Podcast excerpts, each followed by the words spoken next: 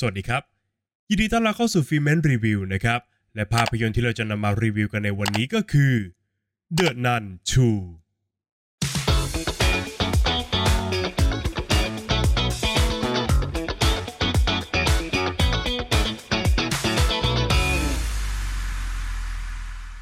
หลังจากผ่านเหตุการณ์สะเทือนขวัญครั้งใหญ่นะครับซิสเตอร์ไอรีนเริ่มต้นชีวิตใหม่อย่างสงบที่ประเทศอิตาลีครับ ในขณะที่วิญญาณร้ายของแม่ชีวาลักษ์ยังคงซ่อนตัวอยู่ในร่างของมัวริสซึ่งย้ายไปทำงานอยู่ในโรงเรียนประจำแห่งหนึ่งที่ประเทศฝรั่งเศสครับ เมื่อปีศาจร้ายสำแดงตัวซิสเตอร์ไอรีนจึงต้องเผชิญหน้ากับศัตรูตัวเดิมอีกครั้ง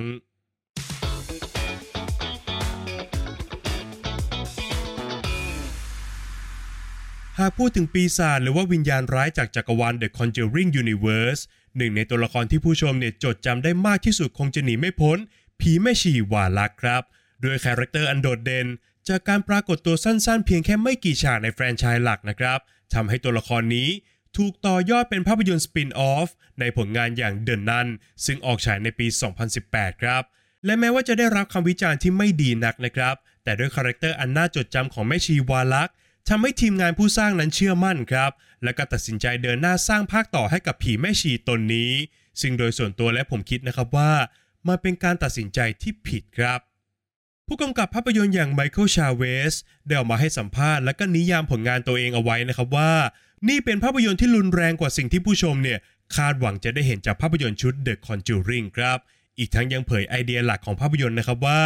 ปีศาจนั้นมันเป็นอนันต์ และก็สามารถปรากฏกายได้ในทุกรูปแบบครับ ซึ่งประโยคหลังนั้นเป็นเรื่องจริงนะครับ เพราะว่าตัวหนังนั้นเต็มไปด้วยความสร้างสรรค์ ในแง่ของการดีไซน์ฉากปรากฏตัวของผีแม่ชีวาลักครับ ไม่ว่าจะด้วยการเล่นแสงเงา การออกแบบมุมกล้อง การใช้ประโยชน์จากพื้นที่ในเฟรม รวมไปถึงการใช้เทคนิคพิเศษต่างๆ ในภาพยนตร์ครับซึ่งทุกอย่างนั้นทำให้การปรากฏตัวแต่ละครั้งของวิญญาณร้ายนั้น มันดูน่าจดจำมากขึ้นกว่าภาคที่แล้วครับ หากแต่เมื่อปรากฏตัวแล้วนะครับ ทุกอย่างหลังจากนั้นเนี่ยมันก็ไม่ได้ดูรุนแรงหรือว่าเหนือความคาดหมายได้อย่างที่ผู้กำกับภาพยนตร์รายนี้เนี่ยคุยโมเอาไว้นะครับ เพราะอาวุธหลักของภาพยนตร์ก็คือ การใช้จัมป์สแกร์ที่มันเน้นความตูมตามโฉงชาง และก็สร้างโมเมนต์ให้ผู้ชมเนี่ยสะดุ้งจนตัวโยน แต่ถึงกระนั้นการตกใจเนี่ยมันก็ไม่ได้หมายความว่ามันน่ากลัวนะครับ แม้ว่าตัวหนังจะเดินเรื่องอยู่ในสถานที่อย่างโบสถ์เก่า และก็โรงเรียนประจำ ที่มันเอื้อต่อการสร้างความน่าขนลุกขนพองให้กับผู้ชม แต่ไม่น่าเชื่อนะครับว่าตัวหนังเนี่ยไม่สามารถสร้างบรรยากาศที่น่ากลัวได้เลยครับ ตลอดการรับชมนะครับ ผมไม่สามารถสัมผัสได้ถึงความเย็นยะเยือก ความเสียวสันหลัง หรือความหวาดระแวงกับเหตุการณ์ตรงหน้าได้เลยแม้แต่น้อยครับ รู้แต่เพียงว่าอีกไม่กี่วินาทีข้างหน้าเนี่ย ผมจะต้องตกใจแน่นอนครับ และทุกอย่างมันก็เป็นอย่างที่ผมคาดเดาเอาไว้ แม้ว่าผีแม่ชีวาลักษ์เนี่ยจะมีรูปร่างหน้าตาที่น่ากลัวมากๆนะครับ แต่ยิ่งตัวหนังเลือกจะมอบความแฟนตาซีให้กับมันมากขึ้นเท่าไหร่มนต์ขลังของแม่ชีวาลักษ์เนี่ยมันก็ยิ่งเสื่อมลงมากขึ้นเท่านั้นครับ ในขณะที่ตัวหนังนั้นเต็มไปด้วยจังหวะจัมป์สแกร์เพื่อจะมุ่งหวังสร้างความน่าหวาดกลัวให้กับผู้ชมนะครับ สิ่งที่ภาพยนตร์ขาดไปก็คือ การสร้างเรื่องราวที่ดีเพื่อจะสนับสนุนความน่ากลัวเหล่านั้นครับThe Nun 2 ยังคงมาในกรอบของภาพยนตร์สยองขวัญที่ผู้ชมคุ้นเคย เพียงแค่เปลี่ยนกลุ่มตัวละครและก็สถานที่ใหม่เท่านั้นครับ โดยภาพยนตร์นั้นโฟกัสอยู่ที่ 2 เส้นเรื่องเป็นหลักนะครับหนึ่งก็คือ การเดินหน้าสืบสวนคดีของซิสเตอร์ไอรีนและก็ซิสเตอร์เดบราครับ ซึ่งว่ากันตามตรงแล้ว พวกเธอทั้งสองคนเนี่ยก็ไม่ได้ใช้ชุดทักษะทางการสืบสวนสักเท่าไหร่นะครับ หากแต่ตัวหนังเลือกจะมอบทางลัดในการตามหาคำตอบของเรื่องให้กับตัวละครมากกว่า 2 ก็คือเหตุการณ์ที่เกิดขึ้นในโรงเรียนประจำครับ ซึ่งบอกเล่าเรื่องราวของมัวริสภารโรงของโรงเรียนที่ถูกปีศาจวาลักเนี่ยสิงสถิตอยู่นะครับ ก่อนที่ทุกอย่างนั้นจะชักพาให้กับทั้งสองเส้นเรื่องนั้น ได้โคจรมาบรรจบกันครับ พร้อมกับปิดองก์สุดท้ายด้วยการเป็นภาพยนตร์แนวแอคชั่นแฟนตาซีที่แม้จะยกระดับความบันเทิงขึ้นมาได้บ้างนะครับ แต่มันก็มาในช่วงเวลาที่มันสายเกินไป แล้วก็ยังถูกเล่าแบบรวบรัดตัดตอนมากๆ อีกด้วยครับ ทั้งหมดทั้งมวลนั้นนับเป็นเรื่องที่น่าเสียดายครับ เพราะว่าตัวหนังตั้งต้นด้วยกลุ่มตัวละครที่น่าสนใจ อีกทั้งยังมีเคมีที่เข้ากันได้ดีอีกด้วยนะครับ ไม่ว่าจะเป็นการร่วมประกอบภารกิจของซิสเตอร์ไอรีนและก็ซิสเตอร์เดบรา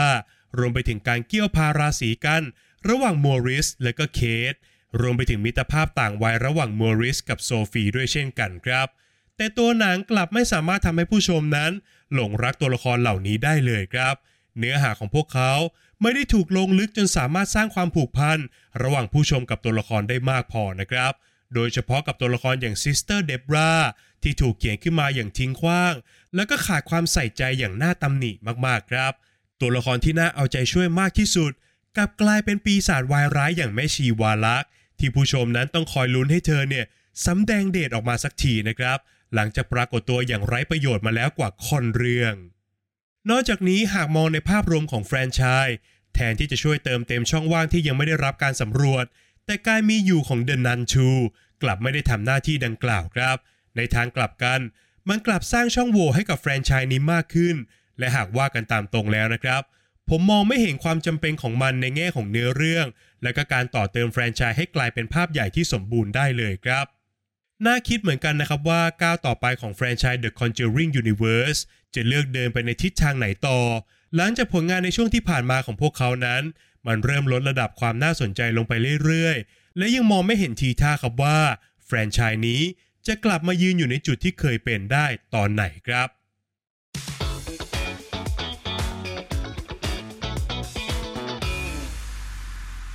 ประเด็นตกผลึกในวันนี้มีการเปิดเผยเนื้อหาบางส่วนของภาพยนตร์นะครับ หากทุกท่านอยากจะสัมผัสอรรถรสในการรับชมอย่างเต็มที่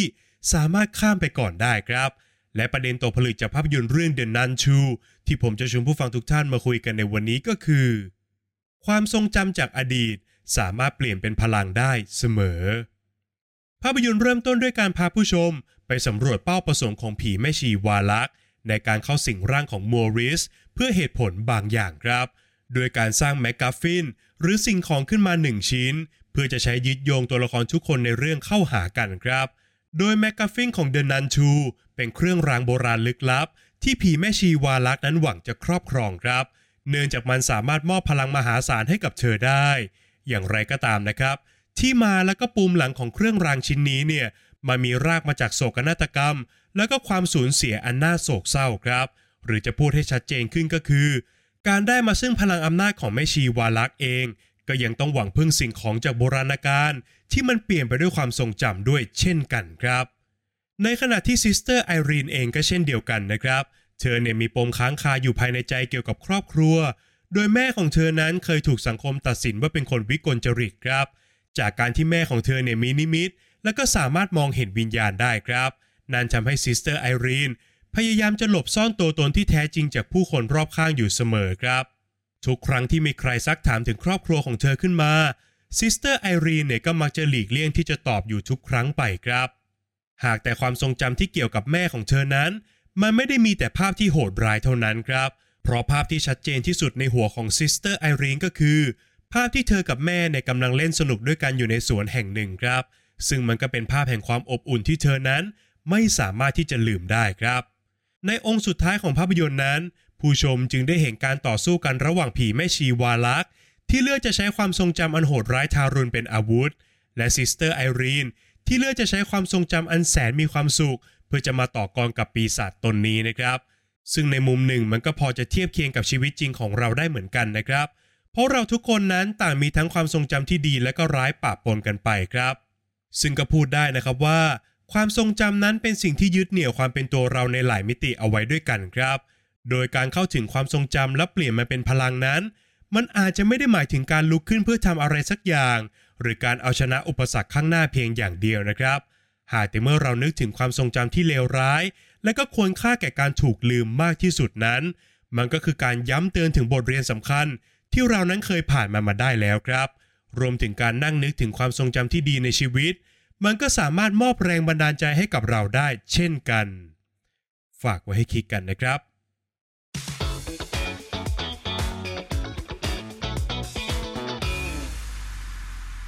แล้วก็มาถึงช่วงการให้คะแนนของภาพยนตร์กันแล้วนะครับ ในส่วนของบทภาพยนตร์นั้นผมขอให้ไว้ที่ 6 คะแนนครับ บทภาพยนตร์นั้นตั้งต้นด้วยกลุ่มตัวละครที่ดี และก็มีเคมีที่เติมเต็มกันได้อย่างลงตัวนะครับ แต่ปัญหาสำคัญก็คือ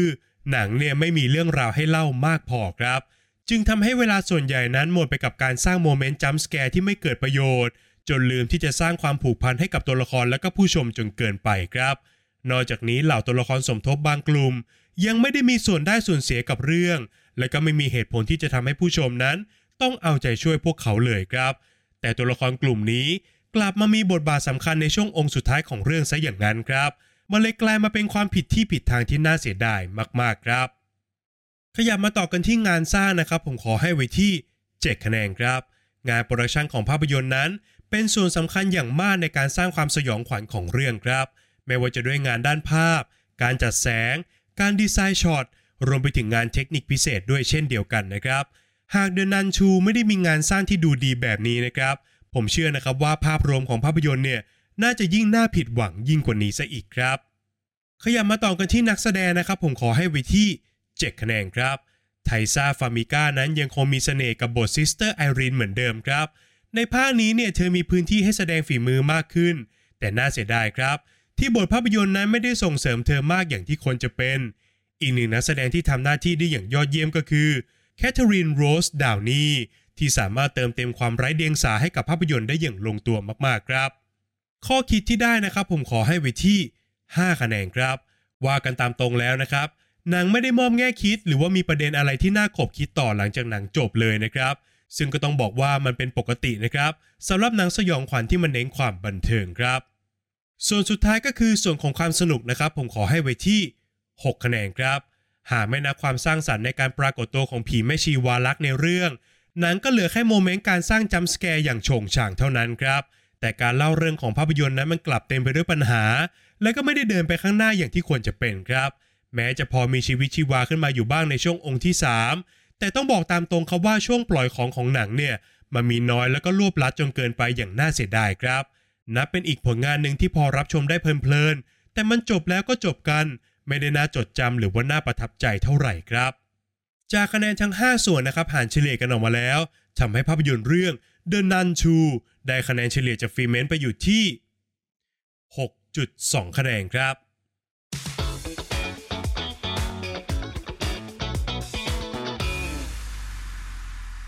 และนี่ก็คือทั้งหมดของ Filmment Review ในวันนี้สำหรับภาพยนตร์เรื่อง The Nun 2นะครับก่อนจากกันไปครับอย่าลืมกดไลค์กด Subscribe และกดกระดิ่งแจ้งเตือนให้กับ Filmment ในทุกช่องทางด้วยนะครับ ไม่ว่าจะเป็น Facebook Apple Podcast Spotify YouTube Channel รวมไปถึง TikTok ด้วยนะครับ นอกจากนี้ทุกท่านยังสามารถเข้ามาพูดคุยกับ Filmment ได้ในกลุ่ม Open Chat ทาง Line นะครับ ทุกท่านสามารถ search คำว่า Filmment แล้วกด join กันเข้ามาได้เลยนะครับ และหากใครต้องการจะสนับสนุน Filmment นะครับ ทุกท่านสามารถกดปุ่ม Super Thanks บน YouTube ได้แล้วครับ หากใครชื่นชอบคลิปรีวิวของ Filmment อย่าลืมกดปุ่ม Super t แตงเป็นกำลังใจให้ผมด้วยนะครับ ใน EP หน้า Filmment จะนำเสนอคอนเทนต์อะไรนั้นต้องขอให้ติดตามกันด้วยนะครับสำหรับวันนี้ Filmment ขอลาไปก่อน สวัสดีครับ